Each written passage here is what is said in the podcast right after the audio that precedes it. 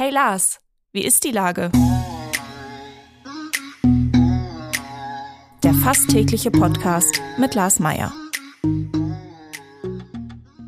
Wie ist die Lage? Unser fast täglicher Podcast in Kooperation mit der Hamburger Morgenpost, der Gute-Leute-Fabrik und Ahoi Radio spürt tagesaktuellen Fragen nach. Mein Name ist Lars Meier und ich rufe fast täglich gute Leute aus Hamburg an. Heute befrage ich die Schauspielerin und Synchronsprecherin Carlotta Josephine Pahl. Ahoi Carlotta. Ahoi. Liebe Carlotta, mit deinen 17 Jahren übst du schon einige Berufe aus. Andere äh, Mädels in deinem Alter reisen und gehen auf Partys. Warum du nicht? Gute Frage. Also ich habe das jetzt so ein paar Mal mitgemacht mit einer Freundin, aber irgendwie war das für mich, für mich nie so, äh, ähm, dass ich das Gefühl hatte, ich, ich gehöre dahin. Also ich habe irgendwie immer gerne über andere Sachen geredet und auch oftmals mit Älteren, weil ich irgendwie nie so auf derselben, ja, auf demselben Vibe war, kann man sagen. Wer jetzt genau hinhört, wird deine Stimme vielleicht wiedererkennen und überlegen, woher. Woher könnte man deine Stimme kennen? Meine Stimme. Also wenn ich jetzt so rede, dann würde man es, glaube ich, gar nicht unbedingt erkennen. Aber ähm, ich bin ja Synchronsprecherin und vielleicht kennt der ein oder andere von euch die Netflix-Serie Stranger Things. Ja. Da spreche ich zum Beispiel die, die Hauptrolle, die Eleven.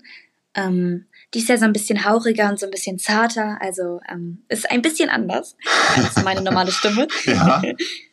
Aber ähm, dieselbe Schauspielerin spreche ich ähm, eigentlich in allen Produktionen also in Enola Holmes 2, im ersten habe ich sie nicht, ähm, aber in Godzilla ähm, 2 und 3, also habe ich eigentlich schon einige schöne Rollen mit ihr mitnehmen dürfen.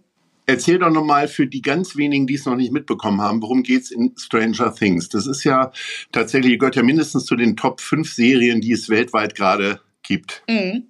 Ja, im Grunde, ähm, ich darf ja nicht spoilern, aber meine Rolle. Nö, aber du kannst ja kurz sagen, was in den ersten drei Staffeln passiert ist. Ja, ja meine Rolle äh, ist auf jeden Fall sehr wichtig, ähm, weil am Anfang kommt meine Rolle praktisch in, ein, in eine neue Welt und keiner weiß genau, warum sie so ist, wie sie ist. Und ähm, man merkt halt in, in, der, in den Staffeln einen krassen Verlauf, ähm, eine Entwicklung meiner Figur, ähm, weil meine Figur hat besondere Fähigkeiten. Und das ist sehr mysteriös und ziemlich aufregend, weil die ähm, ganz, ganz krasse Sachen machen kann. Also sie kann Sachen umwerfen, die kann äh, Menschen fliegen lassen. Also das ist total, ähm, das ist echt irre, muss ich sagen. Ja, ich, ich kann gar nicht so viel erzählen, glaube ich, weil aber wie sehr bist du denn selber Fan und wie oft hast du es dir denn selbst angeguckt? Guckst du es dann in Englisch oder in Deutsch? Also man guckt natürlich auch mal ins Originale rein, aber ich habe ja auch bei der Aufnahme schon alles im Original gehört vorher. Deswegen ähm, habe ich dann natürlich auch mal auf Deutsch reingeguckt und die meisten, die ich kenne, die gucken es auf Englisch, aber die wenigen, die es auf Deutsch gucken, die feiere ich immer voll ab. So, unsere ganz jungen Hörerinnen und Hörer ähm, hören wahrscheinlich auch manchmal Feuerwehrmann Sam.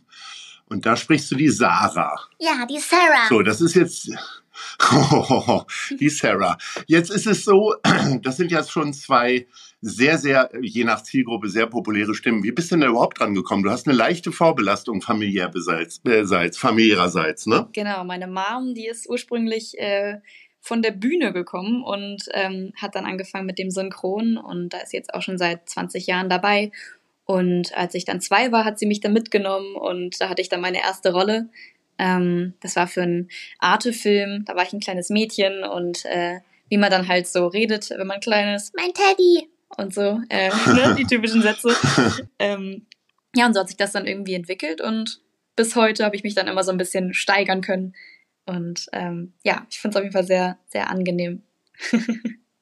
Nimmst du denn da auch Weiterbildung oder äh, Fortbildung oder willst du Schauspielerin richtig werden mit Abschluss? Ich würde gerne ähm, selber in den Schauspielbereich rutschen, ähm, also am liebsten ins Fernsehen selbst. Ähm, Bühne ja. ist, glaube ich, für mich dann eher was für einen Gesang. Also ich ähm, habe jetzt auch mit der Musik gestartet richtig und produziere jetzt meine eigenen Songs und ähm, hätte total Lust, äh, irgendwann natürlich mal aufzuführen auf einer Bühne. Ähm, ja. Aber ich würde sagen, Schauspiel dann eher im Fernsehen. Und ich, ich bin da gar nicht so festgefahren. Ich glaube, ich, ich bin so ein Typ, ich muss gar nicht einen typischen Weg gehen. Ich möchte es irgendwie mir aufregend gestalten und einfach ganz tolle Leute kennenlernen und einfach mal gucken, was, was möglich ist.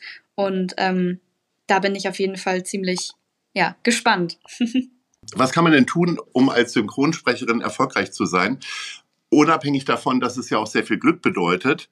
Denn äh, die amerikanische Schauspielerin, die du sprichst, äh, muss ja auf jeden Fall ein gutes Leben führen und auch erfolgreich sein. Stell dir vor, die würde jetzt, keine Ahnung, eine Drogensucht haben oder so und dann ihre Karriere aufs Spiel setzen.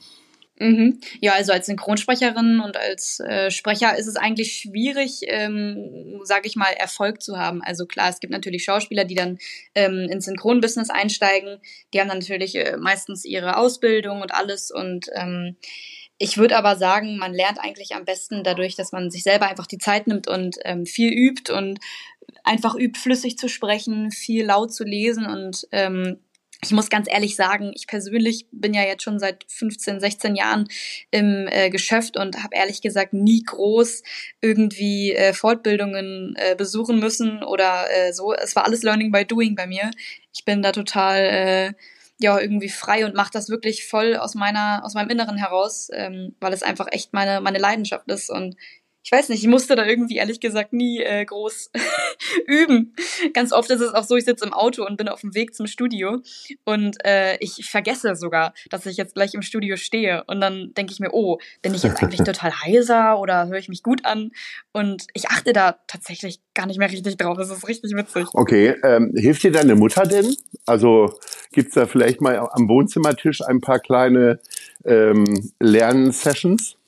Hm, nee, eigentlich gar nicht. Wir sind da total drin schon irgendwie. Das ist ja, also man muss natürlich sich darauf einstellen, wenn man ins Studio, ins Studio geht und eine neue Rolle spricht, ähm, dann weiß man natürlich nicht, wie wird die Rolle drauf sein. Wird die total wild schreien und so? Also wenn man dann im Studio steht. Ich hatte letztens eine Rolle, die musste dann echt total viel schreien. Und da waren schon die ersten Takes, wo die total schreien sollte. Und dann habe ich halt gesagt, können wir die bitte an den Schluss packen, damit ich meine Stimme erstmal richtig aufwärmen und dann am Ende die schlimmsten Schreie und die schlimmsten Szenen spielen kann. Ähm, ja. damit ich äh, dann irgendwie noch Stimme habe. äh, die Synchronbranche ist ja relativ klein, also zumindest ja noch kleiner als die äh, Schauspielerbranche. Gibt es denn Vorbilder für dich? Also die Stimme von, wie auch immer? Oh, das ist schwierig. Ich glaube ehrlich gesagt nicht, dass ich wirklich jemanden habe, dem, wo ich so raufschaue. Ja. Ich glaube aber einfach auch nur, weil Synchron eigentlich nicht mein ähm, Jobwunsch ist.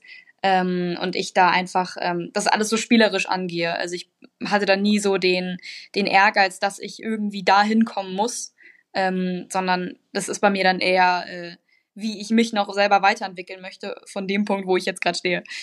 Ja, zumindest geht's ja im August erstmal zum berühmten Filmfestival nach Locarno.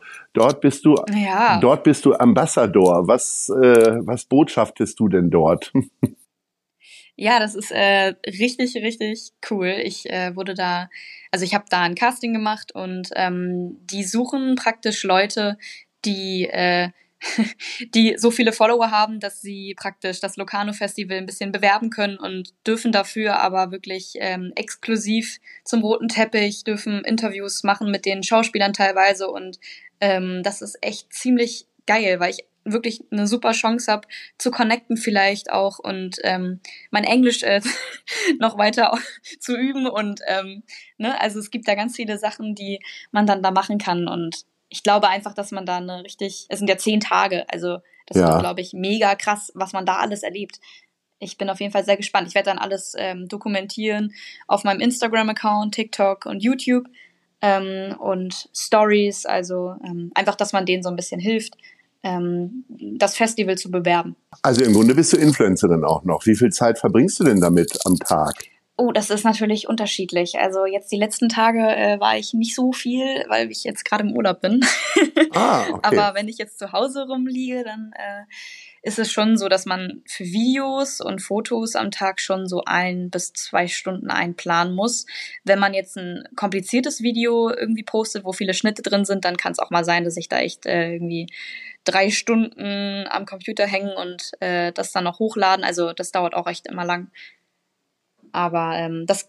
Musik willst du jetzt Musik willst du jetzt auch noch machen. Ähm, in welche Richtung soll das denn gehen? Also musikalisch bin ich jetzt gerade an dem Punkt, dass ich ähm, so ein bisschen in die The Weekend-Richtung gehen will, sage ich immer.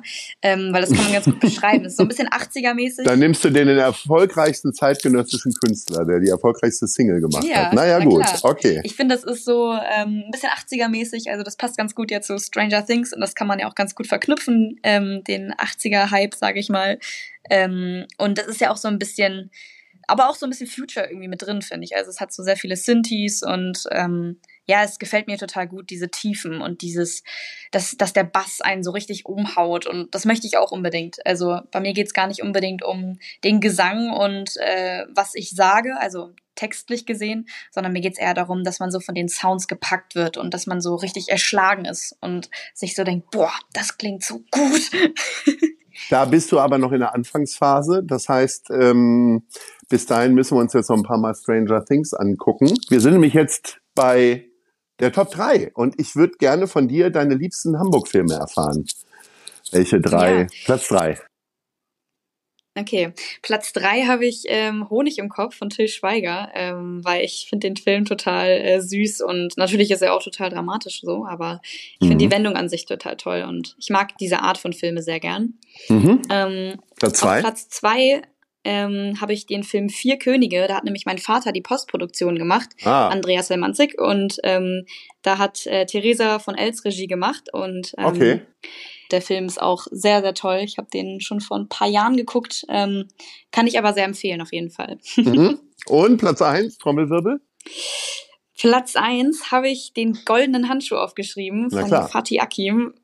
Ich muss sagen, ich liebe diese Art von Filme, dieses äh, richtig Psycho. Also ich finde das total geil, muss ich sagen, wenn man so das Gefühl hat. Also ich meine, es ist ja, könnte ja auch wirklich so passieren. Also ist natürlich ein bisschen jetzt übertrieben, ne? Aber ähm, so an sich äh, ist schon ist schon krass, wenn man sich so vorstellt, dass ne. Also Vermutlich ich, passieren viel schlimmere Dinge da draußen. Das wissen wir alle natürlich nicht. ja. Aber ich hoffe, dass du in deiner Wohnung nicht so viele äh, Duftbäume hängen hast. Auf Nee. jeden Fall. Definitiv nicht. Würde ich auf jeden Fall als Äh, liebe, positiv sehen. liebe, liebe Carlotta, jetzt gönne ich dir erstmal deinen Urlaub, bedanke mich recht herzlich und sage Ahoi und auf ganz bald. Ja, alles klar. Vielen Dank. Bis bald. Dieser Podcast wird präsentiert von der Gute-Leute-Fabrik, der Hamburger Morgenpost und Ahoi Radio.